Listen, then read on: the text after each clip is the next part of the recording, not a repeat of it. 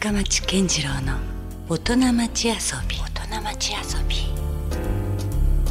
さあ、えー今夜遊びに来ていただいているのは有限会社パルチザン代表そしてコミュニケーション戦略プロデューサーの山崎義之さんですこんばんはよろしくおはい、願いします、どうもこんばんは。よろしくお願いします。いやもう私は個人的には山崎さんとは、まあ、福岡で何度もお会いしてますよね。ではいだけどまあ考えてみたら山崎さんが何する人ぞというあか、あ、よく言われますね。ね、お仕事の話で具体的にあんまりお伺いしたことなかったなと思って、ええ、まあ一からはい。その辺もちょっとねお伺いしたいなっていうところはあるんで、あ、はい。今日はよろしくお願いしますもうありがとうございます。もうこんなね、黒子仕事でね、うんあのーまあ、裏方さんですからね、ええ本来は。ななんかあの人知れず鈍く輝くような人をね、うんにスポット当てていただいて本当にありがとうございます。いやだからこそですよ、はい。何をしているんだろうというなんかねやっぱりよく、まあ、ば我々の業界もそうですけど、わからない人いますよね。え現場ではこう顔を見るけど、ええあれこの人実際の役割何なんだろうとかっていうようなところのもしかしたら山崎さんも一人見られる可能性あは、そうですね。なんでここにもいるのみたいなことを、うん。あの言われたりしますね。はい。え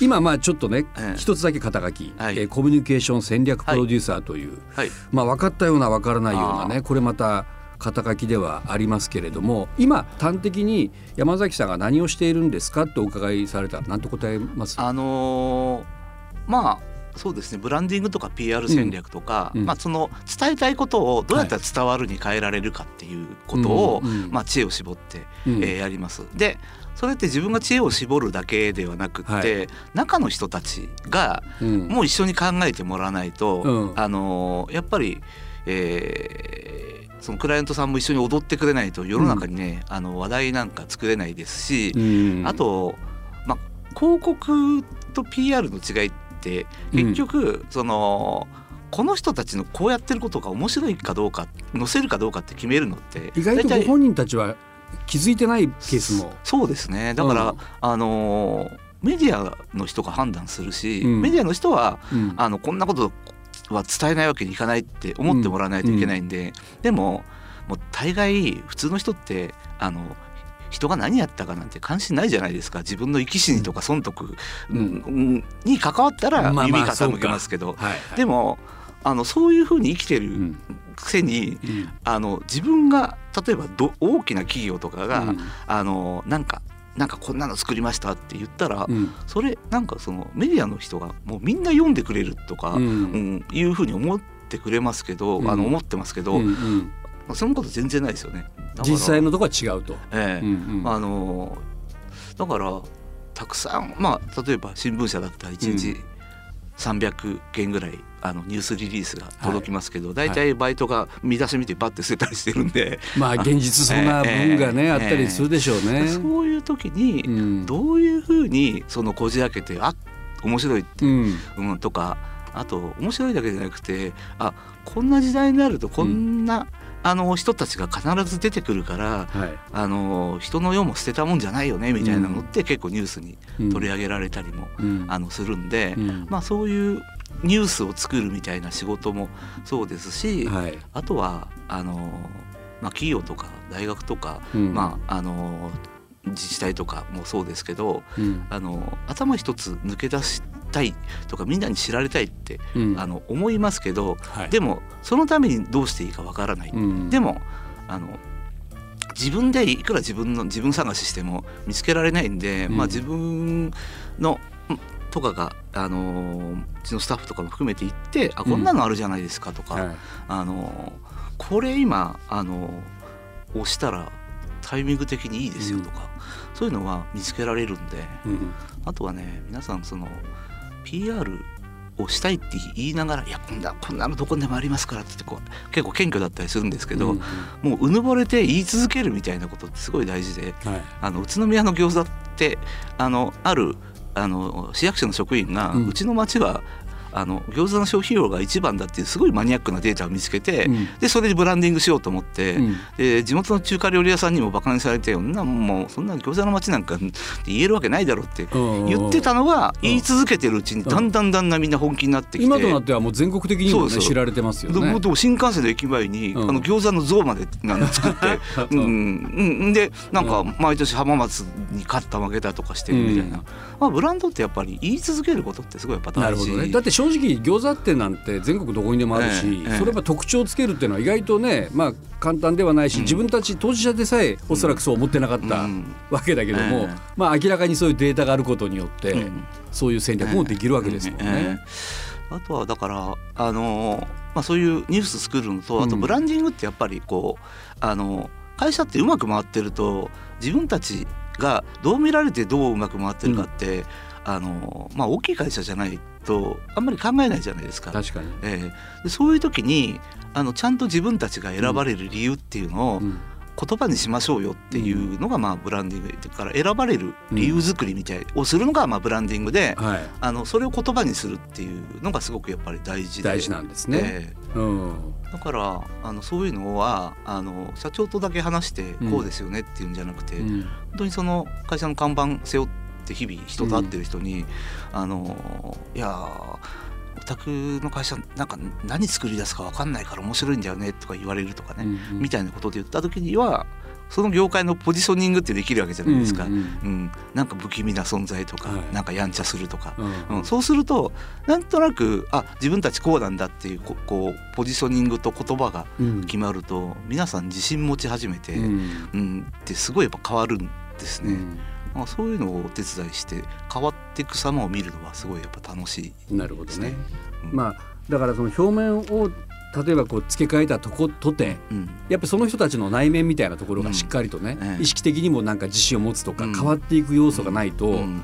そこにねやっぱやる意味がないというか、そういうところもあるわけですよね。ええ。だからそれを気づかせるって意外と重要な役割だし、ん。まあつなぐわけですよね。ええ。だから伝えるわけだから、ええ。それをじゃあ一般の方にどううん言葉、うん言語化することによって、えこれは伝わるだろうかというところの役割えみたいなところですか？はいそうですね。だからうん。僕はあのもうあの社会不適合を自覚してあの 生きてきましたけどうん。そういうことをやってるとやっぱりあの初対面の方とか初対面の企業でも、うん。はちょっと話聞いてると「あここで勝負すればいいじゃないですか」とか、うん。でも見えるんで、うん。お話しするとうん。なんかすごく驚かれたりうん感謝されたりするんで、うん。まあなんかあのなんかちょっと陰陽師っぽい感じの,、あの見見られ方をしてそれはそれで面白いなと思うんですけど。なるほどね。うん。いやそもそもですよ。はい。山崎さんは、そのどういう経緯でええ。今のそのコミュニケーション戦略プロデューサーあるいは PR の仕事みたいなところに行き着いたんですか、あのうん。僕やっぱりできることとできないことがはっきりしてる子供だったんでなるほど。えーであとはちょっとあのーなんていう世の中を斜めに見るみたいなすごくあのでいや今でこそ役に立ってるんでしょうけど、はい子供の時なんてそれってなんかちょっとひねくれてるみたいな見方されますよね。えうんーでもあのーなんか結構大人社会のうんなんか裏表みたいなことを、うん子供の時から割とこ見えてしまったんでしょうね。おそうらく。る機会があったんで、うんだからあの国語のテストとかうん。すごい得意でしたし、なるほど。あともうあの作文必勝法っていうのを、うん。あのがあって、うん。もう担任の先生がもう,、うん。もう自分の感情と関係なく、うん。もうあの例えば遠足って作文だったら、行った前とこう行った後でこんな風に自分が変化をしたって、うん。その変化に担任の先生もこう絡んだみたいな作文出したらか完璧だろうって思って計算して書くすごい嫌な子供だった。確かに。子供ってあんまそこまでもっと素直にね思いのを取ろうっていうかこええ。うするところだけど、ええ。もうすでにこうこれをこうし書いたら先生は喜ぶに違いない的な視点があるのがすごいですよね。そういやだだから僕はでもあの人の家遊びに行っても、うん。その友達お母さん親切にしてくれても、うん。こいつ早く帰れって思ってんじゃないかなとかねいうことを思っちゃう子供でうわ。天真爛漫な子供憧れるとか思いながら。よく言えば資料深いはい。子供ですね。ええ。あのその子供の時に、うん。その担任の先生に謝罪文書かなきゃいけない友達のを代筆したりとかしてたんで、あのそ。ええあのそれはそその子が書きそうなうん。ことを書かないとうんバレるじゃないですか。うんうんそそのなんかクリエイティビティにもものすごくそのこう喜びを感じてたで。もうんもうまさにこれゴーストライターの観点ですよね。で、うん、っていうだからすごく自分のスペックが偏ってるなっていうのを自覚してまともあでもな就子供の頃からそういう感性が長けてたということなんですね。ええでも。言ったら。どの辺でその転換期が訪れました？そのほらなんかちょっとシニカルなね。自分にも気がついてるわけじゃないですか。だけどそれが活かせると。うん思う瞬間があるわけでしょ。うん。感性が。ああまあなんですか。でも大学生の頃とかもあれこれやってましたけど、うん。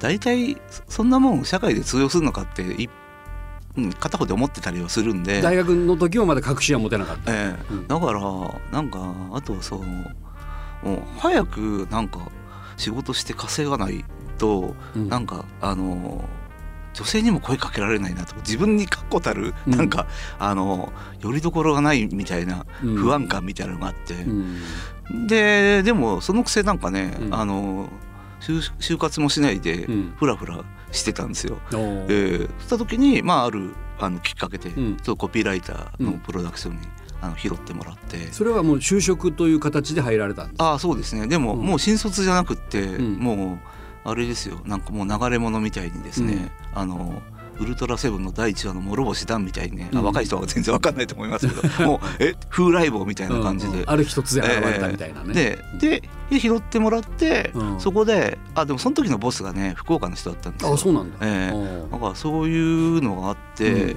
まああの僕の人生唯一の師匠ですけど、うん。まああのすごくこう可愛がってもらったんで、うん。ええ。そこが出会いが大きかったんですか、ええ。上司というか。え。うん。でもまあ本当その上司よりも遅く来るわ、うん。えーだんだんそのうん。なんかそのプロダクションの仕事だけで物足りなくていろんなこうあのとこに出没しちゃ、うん。あのなんかコピー書いたりとかうん。えーしてでなんか副業の方がうん。本業の 収入上回るようになって、うん。なんかだんだんこの落ち着きが悪くなってきた時に「ああお前ちょっと、えー福岡行くか」って福岡でなんかプロダクション作るっていう話があったんで。えー、それ何年ぐらい前なんですか？えー、もうでもあれですよ。すごい前ですよ。もうねえっ、と。90年代？そうですね、うん。だからあの福岡だからそのボスに連れられて福岡出没してた頃ってもう、うんまだイイムズとかソラリアがピッカピカだった頃ですよああなるほど、ええ。まだちょうどねあ福岡って面白いなってぐらいの、うんうん。全然あの縁がなかったから、うん。もう新鮮で楽しくて、うんうん。でもあの東京であのいろんな人脈築いてたんで、うん。えー福岡行っちゃうとなーって思って、うん。あのやっぱりなんか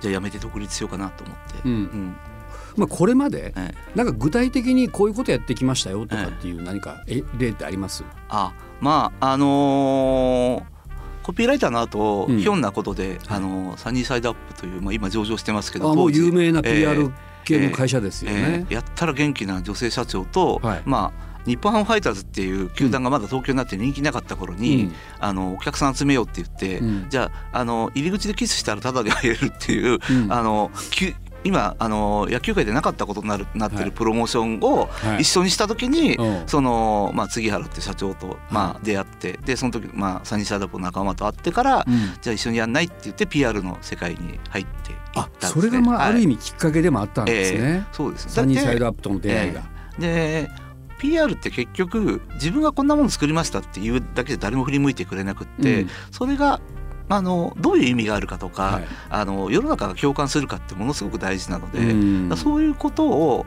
思ってもらうためにじゃあどういうストーリーにするかとか、そういうことをまあ、えー考えるのって面白いなと思っていて、うんでまあサニーサイドアップもまあすごく勢いがあって、えー。私なんでそれで知ってるかというとですね、何かそのサニーサイドアップってさっきの話じゃないけど、ええ。ちょっとこうスポーツ系の PR のイメージがあって、えまあ、それこそ前園さんとか、はい。あの作家の中田秀俊さんとかはい。のなんか PR あブランディングとかそうねいうことも関わってらっしゃいますよね、サニーサイドアップ。ええだからあのそういう個人を輝かせるのにうん。PR の手法を使えるんじゃないかって言って、本格的にやったのが多分サニーサイドアップ初めて。あある種のこうパーソナルブランディングの世界を最初に、ええ。まあ、体現したというか、ええ。そういうところでもあるわけですね。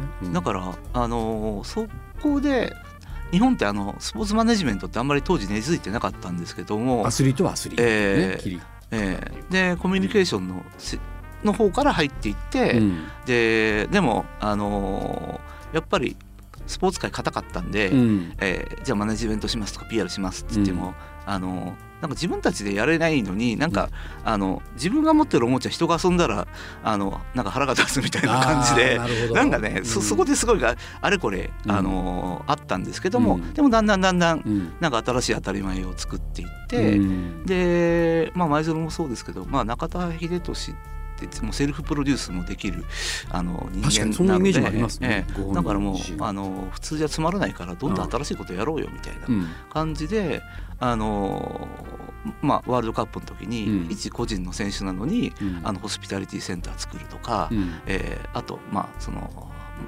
まあ、某お菓子会社がうん。ちょっと、あこう傾きかけた時に、うん。まあそこの再生を、うん。あの執行役員としてやるとかですね、うん。あの普通じゃつまらないし自分がサッカー選手としてそのボール蹴ってにっこって笑う CM 出てもうん。1ミリも面白くないから、うん。一緒にやろうみたいなね。すごい新しいことしようっていう。うん。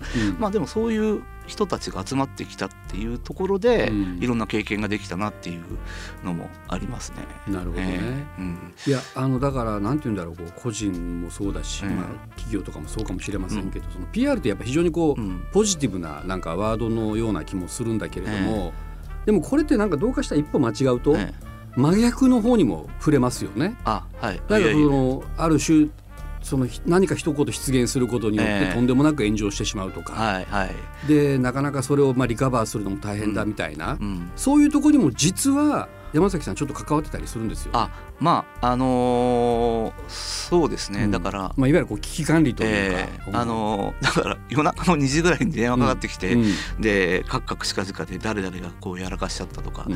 えーいうのでそこから、あのーちょっとサポートするっていう感じですけど要はあのーそれは不祥事をなかったことにするとかっていうことはあのーもちろん全然なくって、うん。じゃあここからあのーどういうふうにちゃんとあの伝えていったら、うん。えー世の中の人がねうん。あのこれからも含めて納得してくれるかっていうサポートをうん。するっていうことなんでだから僕そのなんか謝る気が全然ない人とかうん。なんか大事にしたい人たちの順番が世間と明らかにずれてる人はちょっと手伝えないなみたいなね。あやっぱそこはやっぱ人も大事なんですよねその当事者というか、ええ。誰でもなんかそれはできますとかっていう話ではない、えーなくて、えーだからなんかその、うん。ね、もう早く片付けてもうなかったことにしてみたいなことだと全然、うん。あのあれですし、うん。そのだからあとはもうリカバーするっていうのにやっぱ大事な、誰を誰と関係を修復したいですかとか、うん。誰の信頼を,、から回復したいですかっていう順番決めないとそのあのやらかす前に100%戻れないんで、そんなすぐには。例えばですね、ええ。もうちょっとこう整理すると、ええ。そのいわゆるよく、まあ、何かやらかした人がですね、ええええ謝罪会見されますよね。はい。はいでそれがまた思わぬ方向に行ってしまってあやらなきゃよかったみたいなね謝罪会見も多々あるじゃないですか。はいはい。で例えばそういう時の謝罪会見の台本とか原稿にも関わったりされるんですか？あそうですね。あのーであのやらなきゃよかった会見の後に入ることがあるんですよ。だからそこからリカバーするみたいな。あもうすでにもう余計またそこで火がついてあしまって。あのーそこでなぜかあのーそこにいいる人たちが、うん。あの出さなきゃいいようなコメント出して、うん。炎上した時にうん。なんかちょっと入って、そこからもうあのきちんとね、うん。あのもう謝らそのど何があのいけなかったかっていうことをちゃんと分かってどうしその後どうしたいとかっていうこととかを、まあ、しっかりうん。あのあの話をして、うん。あだったらもうあのやっぱり世の中の人ってあの本気で謝ってるか謝ってないかってやっぱ分かる。そこを見たいんですかねつまり。うん。だからそれは不思議とあのそこは絶対バレるなっていうのは、うん。僕の中であのすごいあるし取り繕ろうとしたらかええ。えってダメですよね、なんかね、うんあと言い訳じゃないけど。最初の謝罪の囲みの時に、うん。なんか許してほしいみたいなことが垣間見えると多分長引いちゃうんですよね。なるほど。だからもう自分の運命人に預けるとか、もうなんかその自分そういうこと言える立場にないとかね、うん。いうところでうん。で別にあのマニュアルがあるわけじゃないんで、うん。あのでも真摯になんか世の中にこう向き合うっていうことってあの僕は当事者じゃないから、うん。あの言えますけど、うん。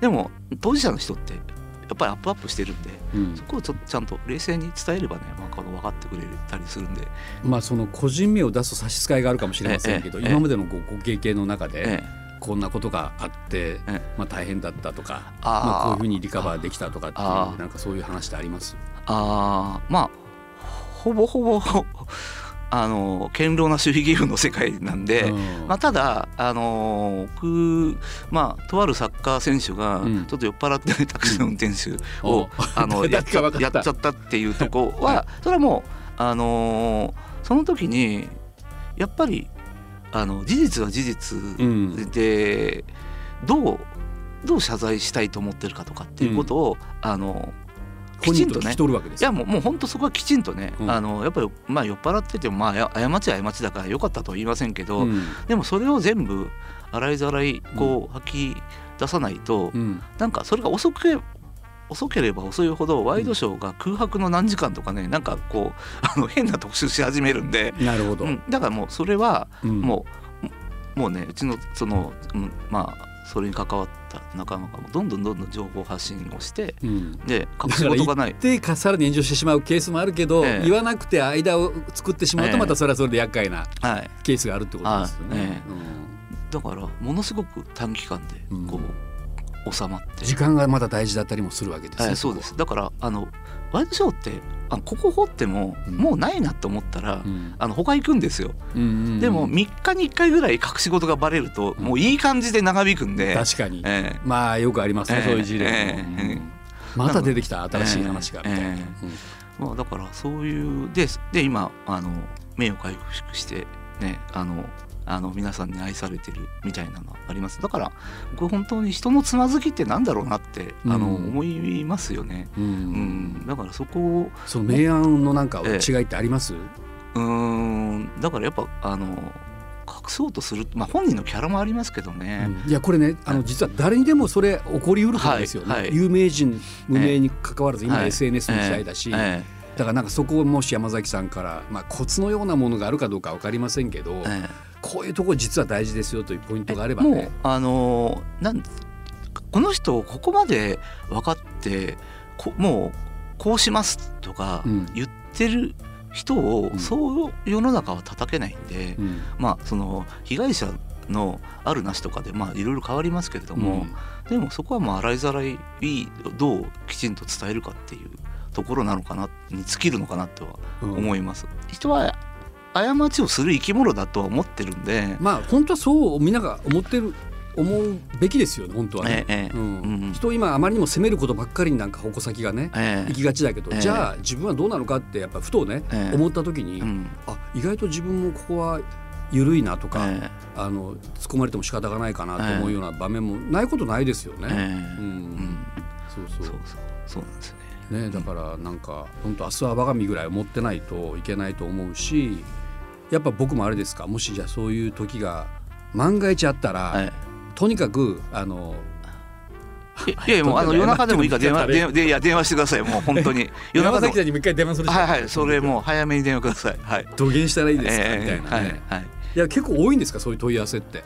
いや別に多いっていうかその世の中で起きてるそういうことが全部来るわけじゃないですから。もちろん、ええ。うんうん。だからでもまあこういう時代ですよ、まあたまたまですよね。でうん。あとはあのーまあススキャンダルじゃないけれども、うん。やっぱり企業であの普通にこう起き起きる間違いとかはうん。あったり、大学でもあったりも、はい、あのしますんで。ますね。もう大体ニュースで、ええ。そういうニュースばっかりと言っても過言じゃないですよ、ええ。ええ。ええだけどじゃあ今こういう時代になったから全部むき出しにしてうん。謝ったらいいかっていうとそうでもないですよね。うん。ここをあの謝罪会見まで開かなくていいんじゃないかみたいなケースっていうのもあります。うんうんえだからそれをななん何でもかんでもあのなんかか会見すればいいみ意たいな。外とそのなんか時間が解決することもありますよね。ええ。あんだけみんなもうええ。ピークぐらい怒ってたのに、え半年経ったら何事もなかったなような、うんね、うん。平穏な状態に戻ってたりもしますもんね。えうん、何なんだろう。え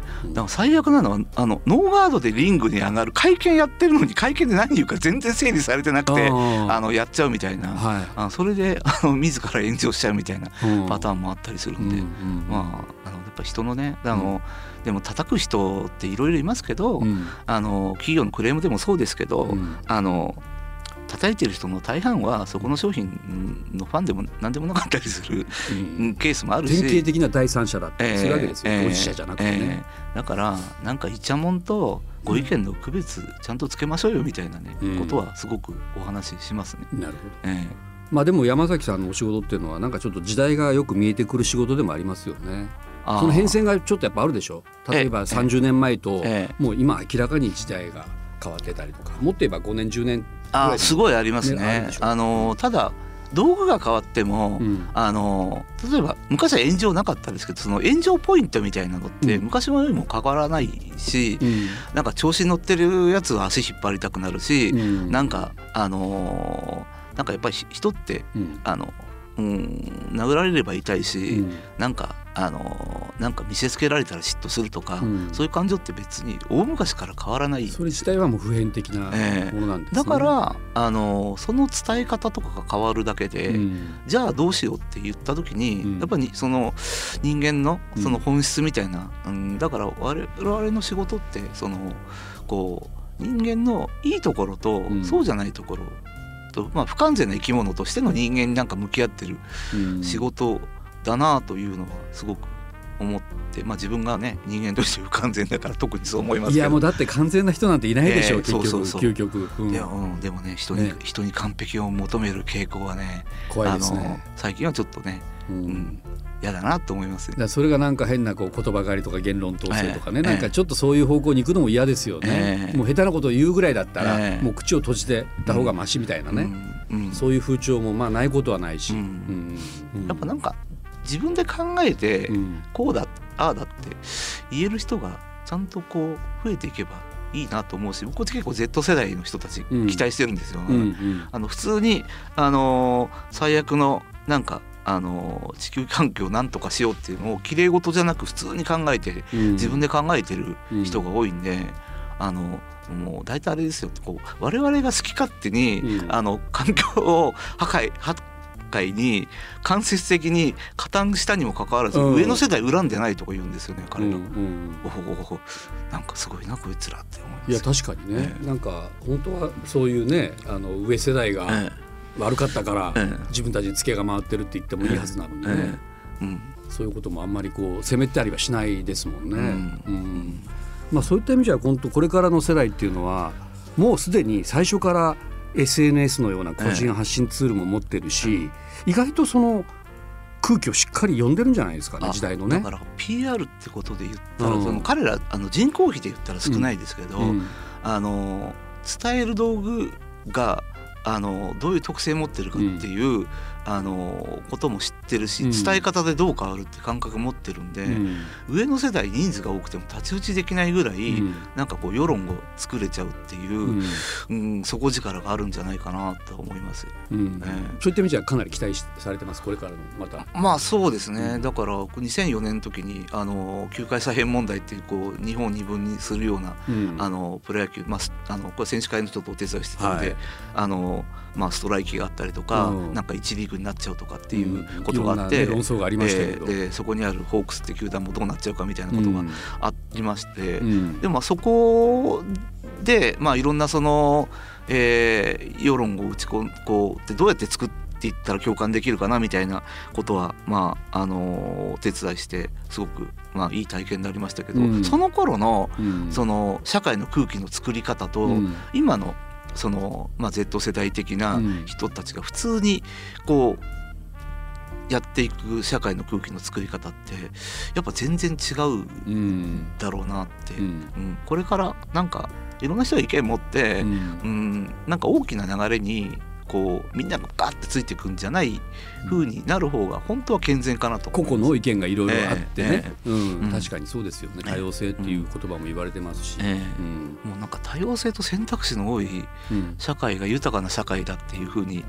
本当になんかなってってほしいなって。ね、なんか多様性って言葉だけは出てる一方では、どんどんどんどんそのなんか息が詰まるような、えその閉塞感みたいなものもね同時にあるから、うん。なんかそこが本当うまいことバランス取れたらいいなとは思いますよね。うんなんかあれでしょ？YouTube とかの配信とかもされてるらしいです。そうなんですね、うん。僕私あのパルチザンであの、まあ、いろんなあのスペシャリストとつながってるんで、あの配信番組をあのやってますけど、うん。福岡の方でうん。財津由香さんっていうはい。あの方と一緒にちょっと福岡のあの起きてる現象とか、お。えー福岡で起きてる、はい。よあの福岡の面白い人にスポット当てて、おえー番組をするとおいうのを、まあ、やってたんですけど今年、えー定期的に、はいう。んやっていきたいなというふうに思っているんで、やっぱ福岡面白い人それは人にフォーカスするような YouTube なんですかああのーまあ今のところはそうですね。うん。なのであの日本標準とか世界標準な人が普通にいるよみたいななるほどね。ことが、あの伝わってもあのいいなと思うし。あそれはなんかちょっと気になりますね,、ええええ。私自身、ええ。まあ、パルチザンのあのホームページでもご案内しますけど。あじゃあパルのチザンを一回検索したらいいんですか、えパルチザン PR って入力するとですね、うん。あの出てきますんで。なるほど。あのはい。そこに行くとそういう YouTube の配信番組とかにも、はい。うん、え行き当たると。ええ。いろいろ。じゃあちょっとそれはそれで要チェックですね。ええわ、かりました、はい。じゃああの山崎さんまた来週も引き続き、はい。よろしくお願いします。はい。よろしくお願いします。はい。ということで本日のゲストは有限会社パルチザン代表そして、えーコミュニケーション戦略プロデューサーの山崎義行さんでした。ありがとうございました、はいありがとうございました。Love FM Podcast. ラブ f m のホームページではポッドキャストを配信中。スマートフォンやオーディオプレイヤーを使えばいつでもどこでもラブ f m が楽しめます。ラブ FM.co.jp にアクセスしてくださいね。Love FM Podcast.